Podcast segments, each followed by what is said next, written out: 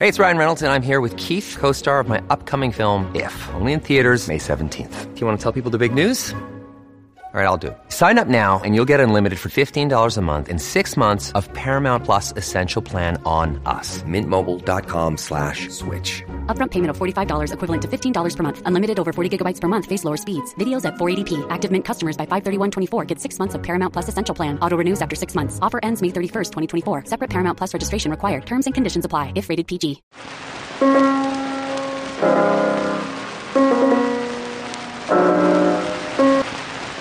Welcome. Welcome. The effect of eating garlic on armpit odor. It's the Improbable Research Podcast. I'm Marc Abrahams, editor of the magazine Annals of Improbable Research. This is all about research that makes people laugh, then think. If you like what you hear today, consider supporting us at our website, improbable.com. Here's psychologist and linguistics pioneer Jean Berko Gleason, who, by the way, is the inventor of the WUG test, W-U-G test, and is the world's only Jean Berko Gleason. The effect, or rather an effect, of eating garlic on armpit odor, with improbable dramatic readings by Jean Berko Gleason. We're going to hear bits of a report about how three scientists looked at how a bunch of women smelled what came out of a bunch of men. This is all revealed in a research paper. Consumption of garlic positively affects hedonic perception of axillary body odor by Jitka Fialova, S. Craig Roberts, and Jan Havlicek published in the journal Appetite in 2016. What was the name of that paper again? Consumption of garlic positively affects hedonic perception of axillary body odor. Jitka Fialova and Jan Havlicek are based at Charles University in Prague in the Czech Republic. Craig Roberts, the other author, is based at the University of Stirling in Scotland. Jan Havlicek, as you may know, is an Ig Nobel Prize winner. He shared the 2014 Ig Nobel Prize for Public Health for investigating whether it is mentally hazardous for a human being to own a cat. This newer study is not about cats, it's about garlic. Beneficial health properties of garlic, as well as its most common adverse effect, distinctive breath odor, are well known. In contrast, analogous research on the effect of garlic on axillary odor is currently missing. Axillary is a word that's useful if you need or want to talk about people's armpits. A common definition for the word axillary is of or related to the armpit. Fialova, Roberts, and Havlicek were concerned about one very specific fact about garlic. There is currently no direct empirical evidence that garlic consumption influences axillary odor. Their concern was nothing new, at least nothing new for them. Previous studies done by Jan Havlicek and a colleague named Pavlina Lenochova have shown that diet can also affect axillary odor. For instance, Havlicek and Lenochova found that body odor of individuals on a non-meat diet was perceived as more pleasant, attractive, and less intense compared to the same individuals on a meat diet. In other words, they're comparing the smell that comes out of the armpit of a man who has a vegetarian diet with the smell that comes out of the armpit of a man who eats meat. That's what they're doing here. Well, that's what they did in a previous study. It's really a question, these researchers say, of what is known as hedonicity. A common definition for the word hedonicity is of or related to pleasure. Well, that sounds like a nice word. Yes. Hedonic, hedonicity. It's not a word that people most people use a lot. Oh, I think they use it. You think they get pleasure from using it? I no, but it's it's a perfectly fine word hmm. that refers to just what you said. It was Fialova, Roberts, and Havlicek's pleasure to investigate, to take aim at discovering a particular possible effect of garlic. Our main aim in this study was therefore to test the effect of garlic consumption on axillary odor hedonicity. We conducted three studies, varying the amount of garlic consumed and the nature and origins of the odoriferous molecules involved.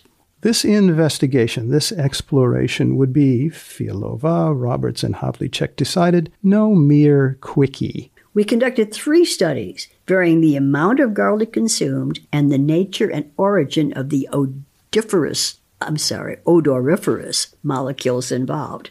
Jean, by the way, uh, how do you feel about garlic? Do you have any feelings? You know how I feel about garlic. I hate garlic with a massive intensity. Well, let's see if we can suppress that for the next few moments. I will have to this. because I really, really hate garlic. The taste or the smell? Everything about it, its very existence. And the fact that people think that they're cooking gourmet food because they put a lot of garlic in it, and all you can taste is the garlic. How about the uh, repels vampire aspect? Is that useful? Well, useful? I think that it repels me. So, and as you know, I'm Transylvanian, so there must be something to it. and if there are people that you want to repel, garlic might be useful for that. Well, you just put a little bag of it around your neck, and there you go. Fialova, Roberts, and Havlicek found, one way and another, three small groups of men, men on whose armpit effusions they could and would focus their attention. All were non smokers, reported no dermatological or other diseases at the time of the study, and did not shave their armpits. The smelling of the armpits was done by three small groups of women, some of whom were, as something of a reward, given a chocolate bar. The raters received a chocolate bar as compensation for their time. Let me just interrupt here again for a second. Speaking as somebody who really dislikes garlic, would a chocolate bar in any way compensate you for having to be involved in something? I would not possibly volunteer to be in a study like this, and no amount of chocolate would make up for having to smell some garlic eater's armpit. Even really good chocolate? Never, nothing. There's no nothing that can make up for this. The men who were donating not only their time, but also the smells produced by their armpits were given food to eat in the day preceding the official smelling of their armpits. In study one, some of the donors ate a slice of bread with six grams of crushed garlic, approximately two cloves of fresh garlic, mixed with fresh cheese, while the other donors ate a slice of bread with fresh cheese only. Those men ate what they had been asked to eat. Then The next evening, between 5 and 7 p.m., they visited the laboratory where they received their garlic dose and subsequently washed their armpits using non perfumed soap.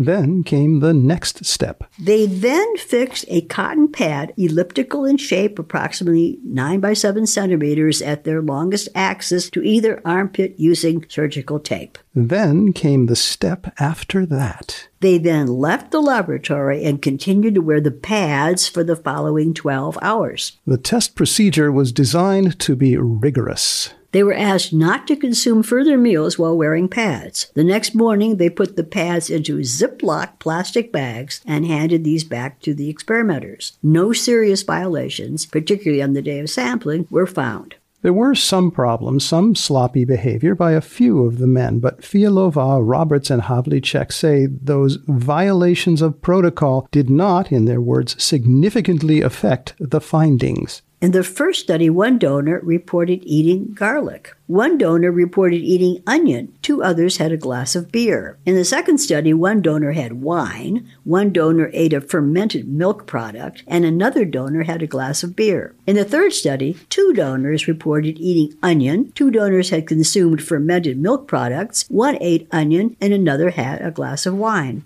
Those are the violations of protocol that Fialova, Roberts, and Havlicek listed, and which they say did not significantly affect the findings. After the men had gotten a night's sleep with their armpit pads in place, Fialova, Roberts, and Havlicek collected those armpit pads from the men. Then Fialova, Roberts, and Havlicek had the women smell the armpit pads. Here is what Fialova, Roberts, and Havlicek say they discovered, and they say all of this was especially true when the men ate lots of garlic rather than just a little bit of garlic. Here it is. Unexpectedly, we found that the odor collected after consumption of garlic was rated as more pleasant rather than less pleasant, and less rather than more intense. Fialova, Roberts, and Havlicek say they also discovered something about the men's masculinity, as sniffed out by the women who voluntarily sniffed the armpit pads that came from those men. Masculinity ratings were positively related to intensity of the men's armpit smells and negatively related to both pleasantness and attractiveness. What essentially do Fialova, Roberts, and Havlicek say they learned from doing this experiment with garlic men and women? Our study shows that axillary odor, in contrast to oral odor, is positively affected by garlic, and these two sources of odor should be strictly differentiated. One may thus speculate on the relative strength and salience of these effects in social interactions. Jean, I know that garlic is something that you uh, find no pleasure in, and I suspect that armpits are another thing you find little pleasure in. So thank you for subjecting yourself to this for purposes of educating It was any uh, my pleasure, so to speak. uh-huh. did you learn anything from this Yeah, actually, it is interesting. As you might expect, there is a difference between armpit odor and, and breath odor, and they didn't discuss it at length, but I presume that the men who ate the, what it was, a six cloves of garlic really smelled terrible when they spoke. But it's quite counterintuitive to think that they actually smelled better, that their body odor was actually more pleasant than people who hadn't done that. do you have some hope then that these experimenters or somebody will do that experiment to see whether the effect on the men's breath is similar to the effect on their armpit effusion I have no hopes for this research, but it's interesting research. And, you know, it's, it's interesting to think about. is this counter to your experience is that why it's surprising Well, I don't have a lot of experience with armpits, obviously, and I tend to run the other direction when people have been eating and breathing garlic. You've been listening, if you've been listening, to a genuine episode of the Improbable Research Podcast. I invite you to subscribe to the magazine, The Annals of Improbable Research. Six new issues a year. Get yourself some back issues, too. Also, get lots of details about the Ig Nobel Prizes, upcoming events, what's in the magazine, and about how you can help and be part of it via our Patreon. All this at our website, improbable.com. It's possible that Seth Gliksman is the improbable production assistant. Next time on this podcast, we'll look at something or other. Until then, Goodbye. Goodbye.